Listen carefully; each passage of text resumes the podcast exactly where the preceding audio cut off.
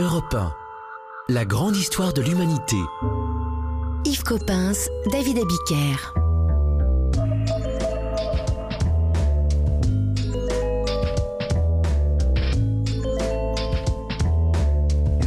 Bienvenue dans la grande histoire de l'humanité racontée par Yves Coppens qui vous donne rendez-vous chaque samedi de 9h à 10h tout l'été pour parler de l'humanité, de son développement, du climat, des espèces et de ce que nous sommes aujourd'hui qui conditionne sans doute ce que nous serons demain en fonction de notre passé plus ou moins lointain. Bonjour Yves Coppens. Bonjour.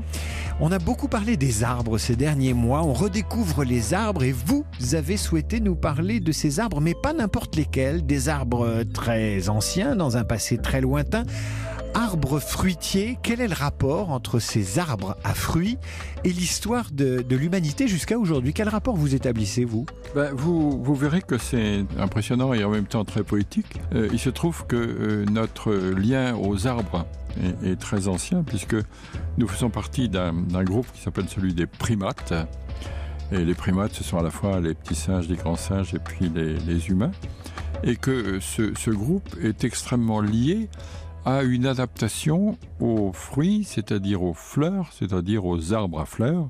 Euh, donc l'arbre est tout à fait à l'origine de notre histoire. Euh, 50 millions d'années de proximité, de proximité. Parce que la semaine dernière, vous nous aviez parlé des os, des ossements, des premiers vertébrés. On était vers 400 millions, 600 millions d'années. Là, on est à quel, à quel moment? Là, on est à 50 à 70 millions d'années. Vous voyez qu'on a fait des progrès considérables. Eh bien, on va retrouver. Il le... ne reste plus grand-chose à raconter. On va, on va retrouver le, le, primate aux abords de ces arbres et vous allez nous dire pourquoi il est si important que ces arbres soient fleuris et fruitiers. La grande histoire de l'humanité sur Europe 1. Yves Coppens, David Abiker. Retour dans la grande histoire de l'humanité racontée par Yves Coppens. Aujourd'hui, on parle des arbres fruitiers et de l'intérêt que les primates leur ont porté et de l'intérêt que le paléontologue Yves Coppens prête à cette relation si particulière entre le primate et l'arbre fruitier. Alors, euh, l'arbre fruitier, on voit à peu près ce que c'est, mais on va, on, vous allez nous préciser ça, Yves. Euh, mais avant cela, Yves Coppens, le primate, c'est qui et pourquoi il s'approche de l'arbre? Alors d'abord le, primate, il porte ce nom modeste tout simplement parce que c'est l'homme qui a fabriqué la, la, classification des êtres vivants et comme dans ces primates se situe aussi l'homme, l'homme a appelé ces gens-là les premiers, ça va de soi. Hein On se sert d'abord euh, soi-même. Et ces primates apparaissent donc autour de 70 millions d'années. Et il se trouve que l'émergence des, primates est très associée à l'émergence d'un monde végétal particulier qui est le monde des plantes à fleurs, et en l'occurrence des arbres à fleurs. Les arbres à fleurs, contrairement à ce que l'on pourrait penser, euh, n'ont pas existé de tout temps. La végétation, elle, est née dans l'eau et puis ensuite elle, apparaît sur la terre comme sur les continents, dans l'air comme, comme les, les êtres vivants eux-mêmes autour de 500 millions d'années. Mais en fait, cette végétation, elle va évoluer aussi. Et donc, dans cette histoire du monde végétal, il se trouve que les fleurs, euh, c'est-à-dire ce qui conduit aussi euh, aux, aux fruits, hein, les fleurs, ça précède les fruits par définition, n'apparaissent qu'à partir d'une centaine de millions d'années. C'est très important ce que vous nous dites parce que ça préfigure un couple quand même, l'homme et l'arbre. Oui. Hein, Georges Brassens c'est son arbre, Ouais. le, le, cueilleur et son arbre, Ouais. euh, le singe dans l'arbre, Ouais. l'homme qui fait la sieste sous son arbre. C'est un couple éternel, euh, l'homme et l'arbre. Presque une coévolution, oui. Et ce qui est intéressant aussi, euh, on revient aux, aux dinosaures dont on a parlé un petit peu d'autres fois. Ce qui est intéressant aussi, c'est que les dinosaures ne se nourrissaient pas de ce genre de plantes parce que ces plantes à leur époque n'étaient pas encore euh, apparues. Pourtant, dans les films comme Jurassic Park, on voit un grand dinosaure à long cou s'approcher d'un arbre et, et, brouter la cime d'un arbre. C'est faux oui, ça? Il y, y, avait des arbres bien sûr, mais pas d'arbres à fleurs. D'accord. La, la, la fleur est une nouveauté dans le sens que l'on a déjà eu l'occasion de décrire à quelques reprises, c'est-à-dire une progression vers d'autres formes plus résistantes avec, euh, avec d'autres types de, graines, etc. Et les dinosaures ont, pu aussi, euh, malheureusement, euh, enfin malheureusement, je n'ai pas d'état d'âme à, à, à, faire, hein, ont pu aussi disparaître à cause de la disparition de leur nourriture. Ils se nourrissaient volontiers auparavant de plantes qui n'étaient pas des plantes à fleurs. Lorsque les plantes à fleurs sont apparues, elles sont devenues euh, très importantes elles se sont développées beaucoup plus, c'est comme ça tout le temps, au détriment des plantes précédentes. Donc finalement, la nourriture préférée des dinosaures a décru et peut-être que n'ayant pu suffisamment à manger, euh, en tout cas suffisamment à manger ce qu'ils aimaient, ont-ils aussi euh, souffert de cette carence? Vous parliez des primates. Qui sont ces primates attirés par les arbres à fleurs? Alors ces, ces primates à l'origine sont des insectivores qui est assez amusant parce que ça veut dire que comme les primates, c'est notre groupe à nous, euh, nous descendons d'insectivores et les insectivores d'aujourd'hui, ce sont par exemple les, les musaraignes ou les, les chauves-souris. Ça fait des drôles d'ancêtres quand même. Et pourtant, il y a des gens qui veulent nous faire remanger des insectes. Oui, moi j'ai mangé souvent des insectes, notamment en, en Extrême-Orient, et il faut simplement euh, changer un petit peu la, la psychologie de nos appétits, moyennant quoi euh, on mange ce qui est offert à d'autres populations et ce que les autres populations préfèrent. On mange des insectes, ce primate mange des insectes et un jour il a l'idée de s'approcher des arbres fruitiers. Oui, Qu'est-ce oui. qui se passe à ce moment-là? Oui, c'est drôle. Ben, vous savez, c'est une question toujours de développement naturel. Et, et, ce développement naturel fait que les, les êtres vivants sont très euh, soucieux de leur survie, on l'a déjà dit, et étant soucieux de leur survie, ils se nourrissent bien sûr. Et en l'occurrence, apparaît là un nouveau milieu, qui est ce milieu euh, des plantes à fleurs. Et ce milieu des plantes à fleurs n'est pas très occupé, n'est pas très peuplé encore par euh, les vertébrés. Et les primates vont s'en apercevoir, entre guillemets, hein. la, la, terminologie est toujours un peu mauvaise, mais disons-le comme ça, vont s'en apercevoir et puis s'en emparer et, et, du coup s'adapter à ce genre de milieu. Et l'adaptation va passer par euh, deux aspects essentiels. D'une part, l'arboricolisme, ça va de soi. Hein. Quand on s'intéresse aux arbres et qu'on se met à vivre dans les arbres, il faut savoir euh, comment y vivre, euh, s'y adapter et pas les subir. Donc attendez, je vous arrête là, c'est un mot intéressant, arboricolisme, qui serait l'acclimatation de l'homme à l'arbre, qui serait l'homme qui se spécialise dans l'arbre. C'est ça. C'est ça. L'homme qui s'adapte à l'arbre, et ça passe par des, quantités de caractères qui sont les nôtres aujourd'hui. Parce qu'on on porte en, nous toutes ces adaptations. Par exemple, la, la petite, le petit os qu'on a ici qui s'appelle la clavicule. Oui. La clavicule, elle élargit considérablement notre empattement, si je puis dire. Et c'est pas fait pour euh, serrer notre conjoint ou copain ou copine, mais c'est fait pour serrer, serrer l'arbre auquel on, on, grimpe. La clavicule, au départ, c'est pour grimper à l'arbre. Pour, pour mieux serrer l'arbre auquel on, on, on, grimpe, oui. Comme dans le petit chaperon rouge, à quoi sert ta clavicule? C'est pour mieux te grimper oui. mon arbre. Voilà et, etc. Quoi. Par exemple, l'opposabilité du pouce, euh, bien sûr qu'elle sert aujourd'hui à, saisir le, crayon pour euh, raconter des histoires. Euh, D'ailleurs, elle, elle, est en train de, disparaître au bénéfice du toucher, puisqu'aujourd'hui les, les, écrans tactiles sont bien plus importants qu'ils ne l'étaient et euh, le, toucher s'ajoute à la saisie, mais la saisie à l'origine, c'est aussi la saisie de la branche, la saisie de l'arbre, la saisie du fruit. Enfin, tout ceci a, un sens et dans notre corps, on retrouve cette, adaptation à l'arboricolisme. Encore plus important, la migration des yeux les yeux étaient sur les côtés auparavant, c'est-à-dire qu'on voyait sur les, sur les bords et on voyait pas de face. Et le fait que les orbites aient migré et que les yeux soient arrivés en façade, ça a donné la, vue en, trois dimensions. Et quand on, on saute d'un arbre à un autre, c'est mieux d'avoir cette, cette vue dans dans les, dans les trois dimensions pour ne pas rater la, la branche que l'on a visée. Ça veut dire qu'on aurait pu avoir des yeux de lézard très longtemps ou des yeux de poisson, c'est-à-dire près des oui. oreilles, quoi. Oui, oui, c'est-à-dire que même comme les vaches, hein, il faut savoir, quand on travaille en paléontologie, on le sait, que les yeux n'ont pas toujours été là où ils se trouvent aujourd'hui et que cette, cette vision euh, binoculaire est arrivée tout d'un coup à un moment où on en a eu besoin, en quelque sorte. Alors c'est toujours l'histoire d'évolution. Hein. L'évolution, qu'est-ce qu'elle fait? Eh bien, elle tâte. Comme les mutations sont au hasard, euh, c'est tout à fait aléatoire. Et puis, euh, l'adaptation est, est, bonne, elle est conservée. L'adaptation est mauvaise, elle est abandonnée. Et en même temps, vous me dites, bah, c'est parce que ces arbres fruitiers existaient, c'est parce qu'ils avaient des fleurs qui avaient des qualités signalétiques, parce que ces fleurs étaient, euh, j'imagine, colorées. C'est parce qu'il fallait grimper à ces arbres, qu'il fallait saisir des branches, que notre corps s'est transformé. Oui, et ces petits primates semble-t-il, aurait eu à ce moment-là la vision des couleurs.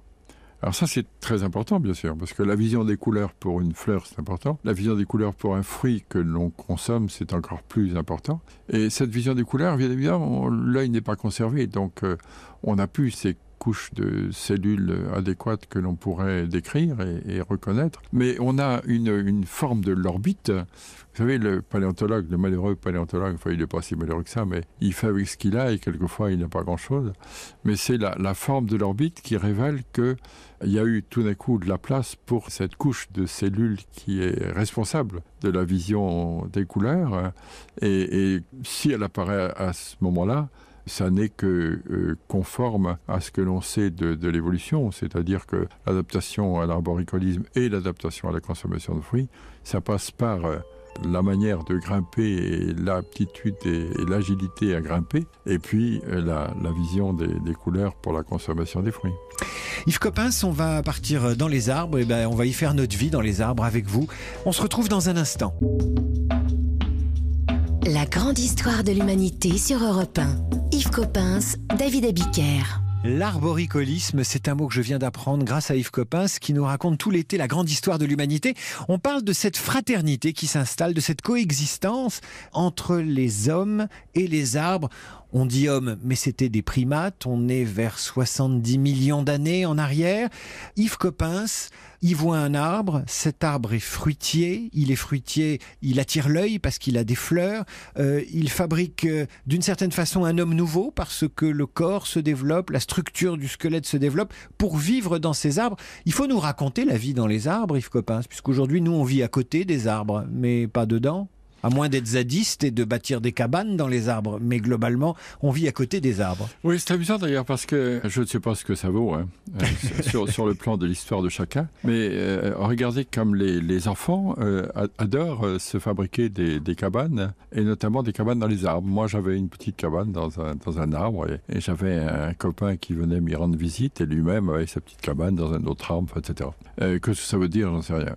Et il y a des populations d'ailleurs qui, aujourd'hui encore, ont, des, cabanes tout à fait perchées pour éviter les, prédateurs. C'est toujours pareil. C'est très impressionnant. Enfin, la question n'est pas là, mais la question est donc tout à fait au, départ. Et au départ, les petits primates qui sont des petits singes ne ressemblent pas du tout aux petits singes tels qu'on les imagine. Ça ressemble plutôt à des petits écureuils. Et ces petites bestioles sont donc le, le passage, en quelque sorte, enfin, il n'y a pas d'intermédiaire, mais le passage entre euh, insectivores et, et primates. On a, on a un squelette de ces petits primates dont vous dites oui, qu'ils oui. ressemblaient à des écureuils, ce que j'apprends. Oui, hein. Moi, je pensais que les écureuils, c'était des écureuils et pas des primates. Ah oui, oui, non, non, mais les écureuils, je, je dis ressemblent à, hein. c'est mm -mm. pas, pas du tout la même chose. Ceci dit, oui, bien sûr, on, on en a, c'est pour ça qu'on en parle. En l'occurrence, le, les tout premiers, on les appelle Purgatorius. C'est joli, hein Purgatorius. Purgatorius. Ça a un rapport avec purgatoire, c'est-à-dire oui, absolument, ah, absolument, oui. mais c'est c'est euh, pas du tout ce que l'on pourrait penser. Il s'agit de découvertes faites en Amérique, dans le Montana. Les chercheurs qui travaillaient là avaient très chaud. Donc cette colline sur laquelle il travaillait, il appelait la colline du purgatoire. Ah. Puis il découvre ce petit squelette et il l'appelle Purgatorius. Vous savez, en, en, paléontologie, on a cette liberté et cette fantaisie de donner au fossile le nom que l'on veut, dans la mesure où le fossile est original, dans la mesure où le nom on le latinise, euh, très mal, mais comme on peut. Ben, ça prouve surtout que les chercheurs s'amusent, hein, euh, oui, oui, très franchement. Sûr. Indépendamment de ce qu'ils découvrent, si le hamburger ah. est livré en retard, euh, c'est le purgatoire. C'est tout à fait ça. Et on, on s'amuse bien en donnant quelquefois des noms de genre et des noms d'espèces qui sont drôles. Donc euh, le Purgatorius, donc c'est le... le... premier à aller dans l'arbre. Oui, c'est ça. Le, le Purgatorius, c'est tout à fait le premier. Et donc c'est lui qui a 70 millions d'années. Et c'est lui qui a été trouvé en Amérique. Mais il faut dire que ce sont des bêtes tropicales et qu'à ce moment-là, l'Amérique était liée d'ailleurs à, à l'Europe et que cet ensemble continental était Vous savez, quand on fait de la paléontologie, ça, ça étonne aussi les gens, parce que c'est pas facile d'y penser de cette manière. Quand on parle d'une époque, il faut savoir quelle est la configuration de la Terre à l'époque en question, la Terre a beaucoup bougé, elle continue à bouger. Là, on est à Les... 70 millions, hein Là, 70 millions d'années. Ça veut dire que l'Atlantique n'est pas ouverte. C'est drôle de penser à ça.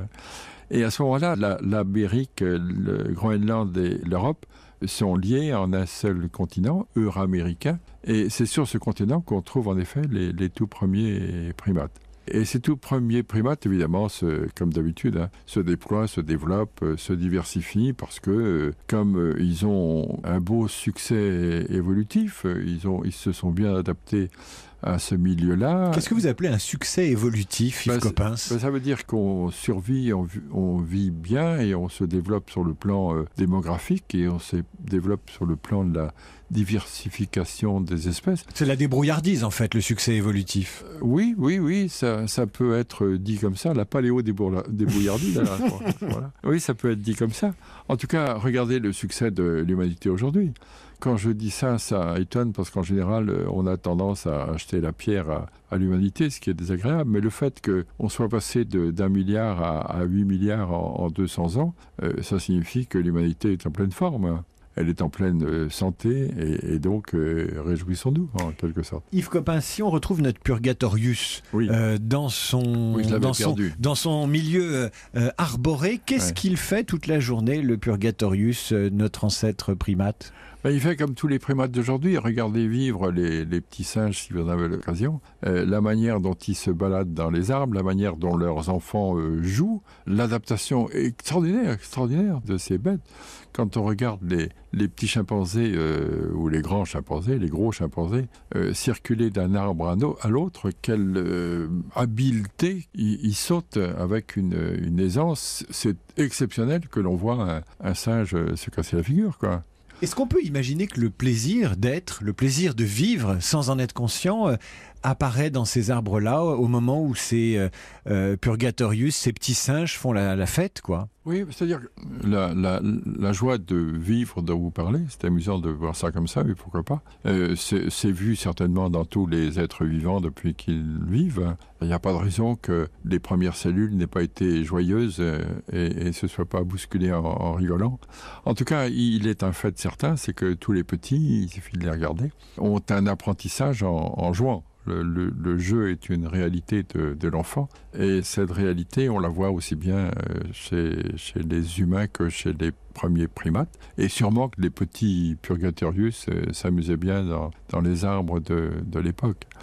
Et donc euh, tout ce monde va se, va se développer, va se diversifier, toujours pareil. À partir du moment où, un groupe a un succès, euh, ce groupe s'étend, et comme il s'étend, il rencontre d'autres milieux, comme il rencontre d'autres milieux, il s'y adapte, et, ça fait la diversité dont on a déjà parlé, et ça fait le, côté euh, tout à fait étonnant de, de la nature, qui à chaque fois est très, très créatif comme à chaque fois il faut une adaptation et qu'à chaque fois l'adaptation elle se fait en fonction de mutations aléatoires euh, qui sont sélectionnées ou pas euh, par la nature, ça s'appelle la sélection naturelle, euh, la, diversité elle est étonnante et on a bien l'impression que l'évolution à chaque fois bricole pour arriver à, à, à retenir l'espèce, à, à faire que l'espèce survive, toujours pareil. Et ça conduit à, la beauté de la diversité de, la nature et la diversité de sa fabrication à travers euh, la Terre entière. Ça veut dire que nos Purgatorius, nos premiers primates, sont dans des arbres où ils trouvent à manger,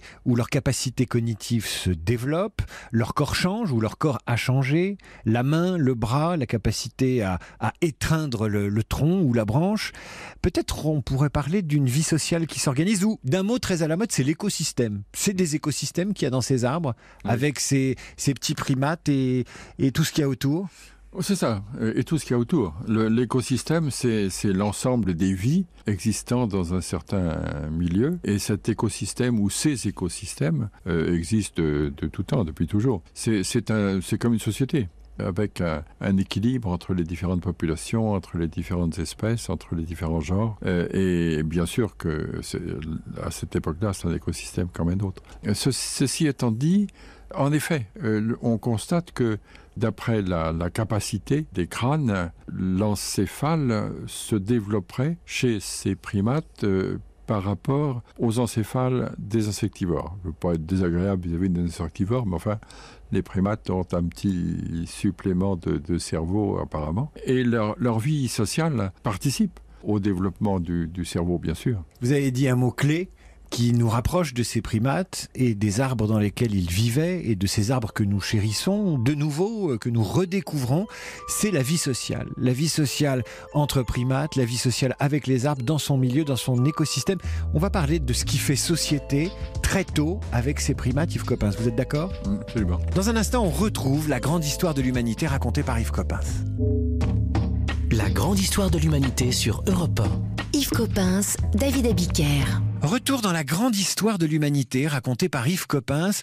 Yves Coppens, vous nous parliez de cette relation très particulière entre les premiers primates et les premiers arbres fleuris qui deviennent des arbres fruitiers. Avant qu'on parle de ce qui fait société en haut de ces arbres, à quoi ressemble la nature à ce moment-là? À, à des paysages euh, très, très arborés. Hein. Et dans, cette, dans ces arbres, toute une nouvelle vie qui s'épanouit. Euh, ceci étant dit, ces, arbres ne sont pas euh, tout à fait comme ceux d'aujourd'hui, puisque le monde végétal évolue aussi au même titre que le, monde animal. Mais en tout cas, cette conquête des arbres a été couronnée de, succès, et le monde des primates, très très vite, va se diversifier, comme on l'a vu depuis le début de l'histoire de, la vie, et toutes ces bêtes vont se multiplier. Euh, songez que, ça c'est une, une chose plutôt amusante, et c'est une parenthèse, mais que deux collègues américains m'ont dédié une de ces espèces. Il y a un petit primate qui a été trouvé au Pakistan, qui n'est pas aussi ancien que le premier Purgatorius, mais qui est quand même très ancien, et qu'ils ont appelé Copansi. Copansi. C'est le petit copain, quoi. de, oui, le petit singe copain, oui. Et alors, le petit singe copain, il a, il, il a des arbres autour de lui, mais est-ce que c'est des, des, si c'est des arbres fruitiers, euh, c'est quels fruits les, fruits de l'époque ne sont pas les fruits d'aujourd'hui. Ceci dit, euh, comme ils, euh, descendent des fleurs, euh, ce sont des fruits qui sont certainement aussi, aussi beaux, aussi brillants, aussi colorés, aussi euh, appétissants que le sont les, nôtres d'aujourd'hui, puisque ce sont des plantes qui sont tout à fait comparables à celles d'aujourd'hui. Et, ces fruits, on, y a parfois accès, mais pas facilement. Je veux dire que la, fossilisation euh, des plantes est différente, bien différente de celle des ossements, par exemple. Pour les plantes, on a souvent une fossilisation des parties ligneuses, autrement dit des, des, des troncs, des branches. Et à ce moment-là, c'est une fossilisation qui est euh, molécule à molécule. Et ça nous permet de voir à quoi ressemblait la nature à l'époque. Absolument. Les coupes euh, végétales montrent la, la, structure des tissus de façon superbe. Et il y a, vous savez, la, la conservation euh, des restes d'êtres vivants comme ça, c'est toujours euh, miraculeux, mais quelquefois il y a des conservations euh, vraiment étonnantes. On se demande comment ça a pu arriver jusqu'à nous. Et il y, a des, il y a des milieux où les, les feuilles et les fleurs sont comme dans un herbier c'est-à-dire un petit peu écrasé, mais parfaitement conservé. Dans et parfaitement leur... dessiné. Ah, parfaitement dessiné, oui, c'est superbe. Et, et les fruits, c'est pareil. Les fruits, c'est souvent en, en trois dimensions, c'est plus difficile à, à fossiliser, il faut que ce soit dans des milieux adéquats, mais on en trouve suffisamment pour savoir euh, l'allure que ça a, et pour savoir d'ailleurs que beaucoup ressemblent déjà à nos fruits d'aujourd'hui. Hein. 50 millions d'années, 70 millions d'années, c'est rien du tout. J'appelais ça des proximités tout à l'heure, mais c'est un petit peu l'ordre d'idée. Il y a une forêt aujourd'hui sur Terre qui ressemblerait, qui pourrait être euh, l'appartement témoin de ce qu'était la forêt à cette époque ou rien à voir? Non. Et même ce que l'on appelle les, les, forêts primaires, euh, c'est pas comparable à ces forêts de ces époques de, de la frontière entre ce qu'on appelle le secondaire et le tertiaire. Parlons de la société, si on peut parler de société, mais oui. si on revient à ces petits euh, primates qui vont changer, comment ils vont évoluer? Ils vivent ensemble, euh, il y a déjà des notions de groupe. Qu'est-ce qui annonce euh, la vie collective telle qu'on la connaît aujourd'hui dans ces arbres? Écoutez, euh, d'après ce que l'on connaît des bêtes aujourd'hui, des primates aujourd'hui, euh, on projette parfois euh, ces existences aujourd'hui sur le passé. Ça s'appelle l'actualisme. L'actualisme, c'est d'imaginer que ce qui s'est passé ressemble à ce qui se passe. En l'occurrence, d'après les, éléments anatomiques dont on dispose, on voit en effet que ces êtres vivaient en société et la société, c'est forcément stimulant la société. Et on en parlera sûrement à propos de, l'homme dans les émissions suivantes, mais la société a fait beaucoup pour le développement de l'homme et elle continue à faire beaucoup. Le petit apprend, le petit de singe aussi apprend de, sa mère. Moi j'ai vu euh, souvent les chimpanzés vivre dans leur milieu et je les ai vus euh, montrer à leur petits qui regardent avec beaucoup d'attention euh, un certain nombre de gestes euh, à faire un certain nombre de, de, gestes pour se nourrir et pour se reproduire. C'est ce qui est assez amusant. C'est vraiment, vraiment du voyeurisme. Hein. euh, et, et l'apprentissage, après tout, passe par tous les éléments de la, la vie, par tous les gestes de la vie. Et, et cette, euh, cette société a joué un rôle considérable dans le développement de l'ensemble de, des espèces. Euh, ça ajoute beaucoup on, a besoin de, de l'autre et, et que l'homme soit social et que la société ait fait euh, ait eu un rôle considérable dans son développement, euh, ça va de soi. Il suffit de, penser à un petit humain euh, qui serait seul, qui n'aurait pas d'autre, qui n'aurait pas de société, tout seul, qu'est-ce qu'il va faire? Je pense qu'il qu qu devrait se redresser, se mettre debout, parce que j'ai vu euh, mon fils de près euh, se mettre debout, il me semble pas que ce soit par copie, enfin j'en sais rien. Euh, mais, mais par ailleurs, tout. C'est-à-dire votre petit garçon à vous, Oui, vers oui. quel âge? Ah bah je l'ai regardé. Hein. Vous l'avez regardé Oui. se dresser sur ses pattes, ses membres inférieurs. Oui, oui, absolument, oui. Et ça vous a ramené aux temps anciens? Bah, C'est-à-dire que je, je ne l'ai pas raté, si j'ose dire. J'ai j'ai suivi tous tous ces développements et j'ai noté, bien sûr, euh, tout ça parce que j'avais l'expérience euh, sous le nez. Euh, et on, voit bien que, d'abord, ce redressement du corps, apparemment, est naturel, mais tout, tout le reste se fait par, par copie et, par société. Enfin, j'ai pas été jusqu'à acheter mon, fils dans le désert tout seul pour voir ce qu'il ferait sans personne. Regardez toute la connaissance que l'on a acquise.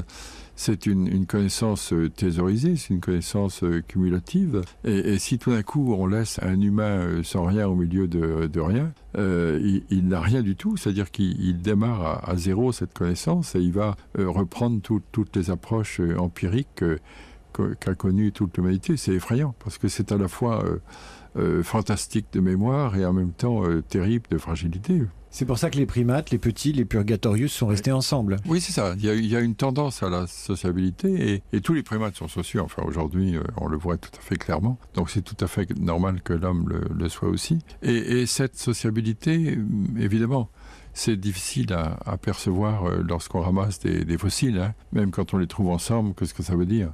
Pour ça, on, on travaille une science, ça me permet de vous le dire, qui s'appelle la taphonomie. La taphonomie. La, la taphonomie, c'est l'étude des conditions dans lesquelles euh, les restes sont fossilisés. S'ils sont groupés et si la taphonomie nous montre qu'ils sont groupés parce qu'ils l'étaient au départ et, et que la fossilisation s'est faite vers véritablement là sur place et s'ils sont groupés aujourd'hui dans les récoltes, c'est qu'ils étaient groupés à l'origine, euh, là bien sûr ça a un sens. Et par ailleurs, on compte beaucoup sur euh, l'étude neurologique, c'est-à-dire l'étude de, l'encéphale. Et, c'est par ce, cette étude-là que l'on pense pouvoir conclure que cet être était plus malin que les prédécesseurs et plus social que l'était aussi euh, ceux d'avant. On parle de primates, on parle de petits singes, Yves Coppens. Aujourd'hui encore, quand on étudie les singes, on est très attentif à leur capacité à, à imiter l'homme ou, à s- ou à fabriquer des outils, à utiliser des outils, à utiliser la nature pour se soigner. Euh, et on regarde ça avec beaucoup d'attention parce que ça éclairerait peut-être ce qu'a été la vie de ces primates dans les arbres à une certaine époque. Bien sûr. Et puis, euh, ce, ce qu'a été aussi euh, notre vie aux époques euh, plus anciennes, bien sûr. Ça ne peut pas être des modèles parfaits, puisque chacun évolue dans sa direction. Ceci dit, on est quand même de la, du même ordre, c'est-à-dire qu'on est proche, hein, on est évidemment plus proche des, des singes que des éléphants. Hein. Et, et cette euh, l'information que nous donnent les populations actuelles est une information que l'on peut en effet prendre en considération dans le développement de, la nôtre. Euh, ceci étant dit, euh, on est surpris peut-être à cause de l'aspect an- anthropomorphique. Donc il ne faut pas non plus se laisser trop prendre à ce genre de, de piège, mais c'est important. Et quand on étudie l'activité de ces, de ces êtres, de ces animaux, on voit qu'en effet, ils, peuvent se saisir d'objets et donc utiliser de, de véritables outils. Ils peuvent aménager d'une certaine manière certains de ces outils et ils peuvent euh, s'en servir et s'en servir avec beaucoup d'habileté. Euh, ils peuvent échanger entre eux un certain nombre de, de cris, mais aussi un certain nombre de signes. Moi, j'ai vu des, des chimpanzés taper fortement sur, sur des troncs d'arbres pour euh, alerter la, la population alentour qu'un danger se, dessinait. Quoi. Moi, j'y suis allé à, à l'oreille. C'est en écoutant le tam-tam que je me suis approché. et que j'ai vu que c'était pas un, être humain qui tapait sur quelque chose, qui faisait de la percussion, mais c'était bel et bien un chimpanzé qui avertissait euh, d'une certaine manière euh, son voisinage. Enfin, tout ça nous surprend parce que euh, c'est pas surprenant, parce qu'on est proche, on est parents, on est voisins, donc on a des réactions comparables, ce n'est pas surprenant, mais c'est surprenant parce qu'on ne le savait pas. Et, la découverte de nos cousins qui continue. Vous, parlez par exemple du fait que les, les chimpanzés se soignent. Ça, c'est très extraordinaire. Hein Il y a beaucoup de, de collègues aujourd'hui qui, qui s'en occupent et, et c'est tout à fait surprenant. Donc ce sont aussi des... Comment ils se soignent? Bah, Ils ont découvert probablement que quand ils avaient euh, certaines situations désagréables, ils pouvaient arranger la, les, les, choses en consommant certaines plantes, mais ça ne s'acquiert qu'à qu qu la longue. Ça ne s'acquiert qu'évidemment, ce n'est pas, pas instinctif. Euh, ça ne s'acquiert que par, euh, par expérience, et donc ça doit se, se communiquer, ça doit se, euh, se, se, transmettre par l'apprentissage. Et c'est pour ça qu'on parle de protoculture. C'est de la culture au sens propre. Quoi. La culture, c'est quoi? C'est quelque chose que l'on apprend et que l'on transmet. Il y a de la culture déjà dans les arbres au moment où existent ces petits primates. Alors, à ce point-là, je n'en sais rien, je ne saurais pas vous le dire. Mais en tout cas, sur les grands primates d'aujourd'hui, ça existe. Et sur certains petits primates euh, que l'on connaît de mieux en mieux et de plus en plus, oui, ça, ça existe aussi. Donc, pourquoi pas très très tôt dans toute cette, cette histoire euh, naturelle. Donc, on peut dire que le petit copain, le petit copain, le petit primate était cultivé. Oui, oui, on peut dire ça, oui, bien sûr. Surtout s'appelant copain si, ça peut pas être autrement. Yves Coppens, on va vous retrouver dans une poignée de, de minutes et on va parler de ce moment, euh, euh, j'imagine, euh, stratégique. Ce moment où ces petits primates euh, qui étaient si bien dans les arbres ont décidé d'en de, descendre. Bien sûr. À tout de suite. La grande histoire de l'humanité sur Europe 1. Yves Coppens, David Abiker. Dans la grande histoire de l'humanité racontée par Yves Coppens, on était dans les arbres, on y observait les tout débuts de la culture, et oui, il y avait déjà de la culture à l'époque, on y voyait des singes s'amuser, s'envoyer en l'air, se regrouper, être conscients qu'ils étaient plusieurs, et donc, l'union faisant la force, coloniser la cime de ces arbres, leur corps changeait, on est à 70 millions d'années avant notre ère, et un jour ils vont descendre, Yves Coppens, ou ils vont rester? Ben, Ils ne vont pas descendre, ce sont les arbres qui vont disparaître, donc euh, ils sont descendus par force en quelque sorte. Oui, il se trouve qu'il y a eu des changements climatiques en permanence et les gens s'y sont adaptés plus ou moins, ou bien ont disparu en ratant leur euh, adaptation, ou bien ont réussi leur adaptation. Regardez euh, euh, ce qui s'est passé à une époque récente, c'est-à-dire une petite dizaine de milliers d'années, c'est rien, 10 000 ans. Il y a 10 000 ans, il y avait des rhinocéros laineux dans le Grand Nord, il y avait des mammouths dans le Grand Nord. Pardonnez-moi, mais on a du mal à se représenter un rhinocéros laineux. À long poil. C'est un mouton euh, avec des cornes sur le museau. Si vous voulez, mais comme le mammouth, hein, qui est un éléphant avec des longs poils, c'est un peu pareil. Et lorsque la, la, la, fin de la dernière glaciation est arrivée, il y a 10-12 000 ans, le climat donc est devenu plus tempéré. Comme il est devenu plus tempéré, la forêt a, a poussé. Et la forêt a poussé au sens propre, elle a poussé la steppe dans laquelle vivaient ces, ces bêtes. Mais il y avait aussi les, les rhinocéros dont je parlais, les mammouths dont je parlais, mais il y avait aussi euh, les rennes, euh, il y avait aussi les bisons, il y avait aussi les aurochs, etc. Et donc tout ça a été repoussé avec le, milieu dans lequel se trouvaient ces bêtes euh, jusqu'à l'océan glacial arctique et jeté dans l'océan glacial. La, la, la steppe à mammouth a complètement disparu. Et qu'est-ce qui s'est passé? Eh bien, il s'est passé que les aurochs se sont adaptés à d'autres mondes, les bisons se sont adaptés aussi à des mondes un peu différents que celui de la steppe. Euh, les, les rennes également, puisqu'on les retrouve encore en abondance dans le, dans le Grand Nord. Et les mammouths et les rhinocéros qui avaient un temps de gestation beaucoup plus long n'ont pas réussi leur adaptation et se sont éteints. Et, c'est comme ça que se passent les différentes euh, transmissions en quelque sorte.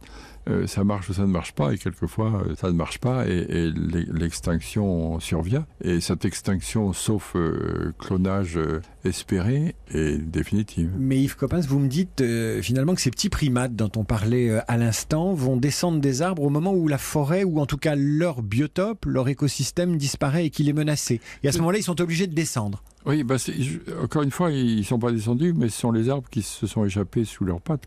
À une certaine époque, là on parle d'une dizaine de millions d'années, dizaine de millions, c'est beaucoup plus récent. Eh bien, il y a 10 millions d'années, il y a un changement climatique et qui est dû probablement à un englacement de, la Terre. La Terre, on en a parlé tout à fait au, début de ces émissions, la Terre circule sur son orbite, mais euh, elle circule plus ou moins bien. L'inclinaison de la Terre sur son axe est, plus ou moins celui que l'on connaît aujourd'hui. La Terre est, moins stable que l'on imaginerait. La manière dont elle tourne n'a pas toujours été non plus la même.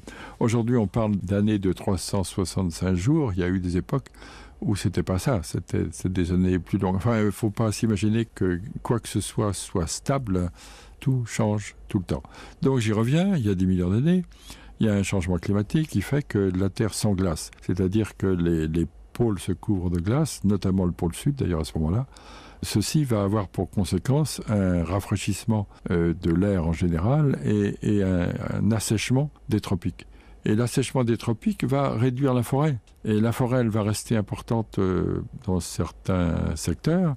Elle va s'ouvrir considérablement, se découvrir considérablement dans d'autres secteurs. Et les primates qui sont là-dedans, bah, ils font pas exprès. Ou bien ils sont, ils étaient dans la forêt, ils sont toujours dans la forêt. Ou bien ils étaient dans la forêt et ils sont dans la forêt de plus en plus claire et de plus en plus ouverte. Autrement dit, les, arbres, on y revient, euh, leur échappent sous les pattes, quoi. Donc, euh, quand on n'a plus d'arbres et qu'on est en partie dans les arbres, en partie au sol, eh bien, on change tout on change son alimentation, on change euh, son anatomie, on se met à marcher, à tenir son corps euh, debout et à marcher sur ses pattes de derrière, tout en continuant à grimper. Et c'est le tout début de ce qu'on appelle les pré-humains, c'est-à-dire le tout début de notre euh, histoire de, de très grande proximité cette fois. Le changement donc c'est maintenant et tout devient possible. Et là, que va-t-il se passer, Yves Coppens? C'est une nouvelle adaptation au milieu, c'est un nouveau développement du corps, c'est euh, une nouvelle croissance. Ces petits primates, euh, on les avait laissés, hein, les Purgatorius, euh, chassés par l'effacement le, le, de la forêt, ils descendent dans la savane. Ces, petits primates sont devenus grands. Il y en a qui sont restés petits, mais il y en a qui ont grandi considérablement. La tendance chez les mammifères, pas tous, mais la plupart, c'est quand même d'aller du petit au gros. Les formes les plus anciennes sont très petites, les formes les plus récentes beaucoup plus importantes. Les, premiers petits euh, proboscidiens, les premiers petits ancêtres des éléphants, sont des bêtes qui sont comme des gros chiens, quoi. Et donc petit à petit, on voit la taille grandir. Et chez les, chez les dinosaures, c'est un peu la même chose. Les, les tout premiers dinosaures euh, sont beaucoup moins, moins gros que certains des anciens, parce que tous les dinosaures ne sont pas énormes. Et c'est donc la même chose chez les primates. Les tout premiers sont vraiment des petites bêtes, alors que euh, dans ceux d'aujourd'hui, il y a des tout petits petits. Et puis il y, a des, il y a des énormes, il y a eu encore plus énormes. Yves Coppens, quel est le nouveau choc? Puisque euh, on, on, a parlé de ces fleurs et des arbres fruitiers et de, de, la révolution, la petite révolution que ça provoque dans la relation de ces primates et de leur acclimatation à, à ce nouveau milieu que sera la, la forêt.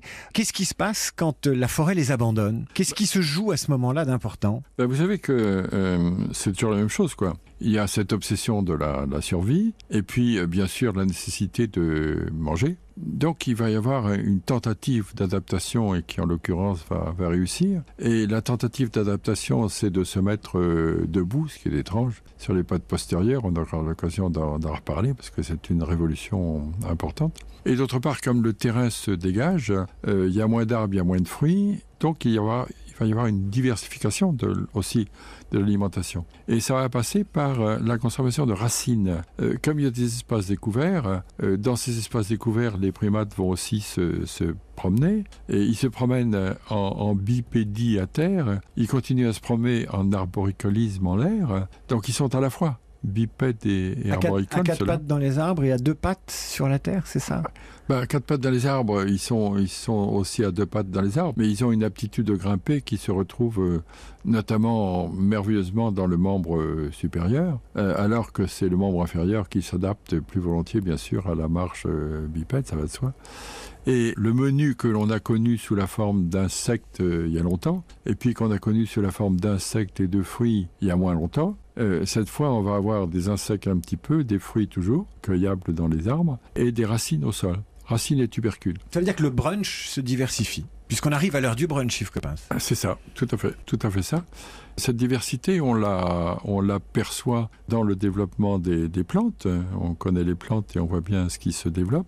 On l'aperçoit aussi euh, dans, dans l'analyse des dents des mammifères, où on voit ces plantes herbacées se, se développer. Euh, c'est par l'analyse des, des dents hein, que l'on voit ça, non pas les éléments eux-mêmes, mais l'analyse des, dents qui montre que les plantes changent et que ces petites plantes basses, ces graminées se, développent. Et on voit aussi dans, l'anatomie des dents de, ces premiers préhumains, euh, les, dents ont un, ruban d'émail qui s'élargit. Et le ruban d'émail qui s'épaissit est un signe de, de consommation d'aliments beaucoup plus coriaces et beaucoup plus corrosifs que sont euh, les racines en, en elles-mêmes, mais aussi ce qu'on mange avec les racines. Quand on mange des tubercules, on ne les nettoie pas forcément tout de suite. Avec un régime comme ça, insectes, euh, fruits, racines, racines oui. on vit jusqu'à quel âge? On sait déjà à l'époque quelle est l'espérance de vie de ces premiers préhommes? Oui, ça ne devait pas être merveilleux. Hein. D'après les, les derniers préhumains que l'on a étudiés, c'est autour de 20 ans maximum. Et même plutôt un peu moins, c'est plutôt 15-17 ans que 50 ans. Après le bonheur dans les arbres, donc le bonheur est dans le pré pour ces préhommes. La semaine prochaine, vous allez nous parler d'une certaine euh, Lucie. C'est une rupture? Ben, C'est une rupture, non pas véritablement. C'est un petit peu un, un événement dans mon existence. C'est un événement dans l'histoire de nos sciences, mais qui va être très vite, euh, comme souvent, immergé dans des découvertes plus récentes qui font que euh, c'est une découverte moins importante que l'on imaginait, mais sur le coup, euh, elle, a, été importante euh, à, à différents points de vue que l'on examinera. Yves Coppens, merci. On se retrouve donc la semaine prochaine pour parler de cette Lucie qui a changé votre vie, qui a sans doute été entre elle et vous une sorte de, coup de foudre. Et peut-être aussi, euh, on parlera des femmes, tiens, euh, de la féminité euh, dans tous ces millions et milliers d'années. Et on parlera peut-être de la, séparation, des rôles, de la façon de mettre au monde, bref, oui, de, de la femme. Un grand merci à vous, Yves Coppens et David Abiker. On vous retrouve samedi prochain.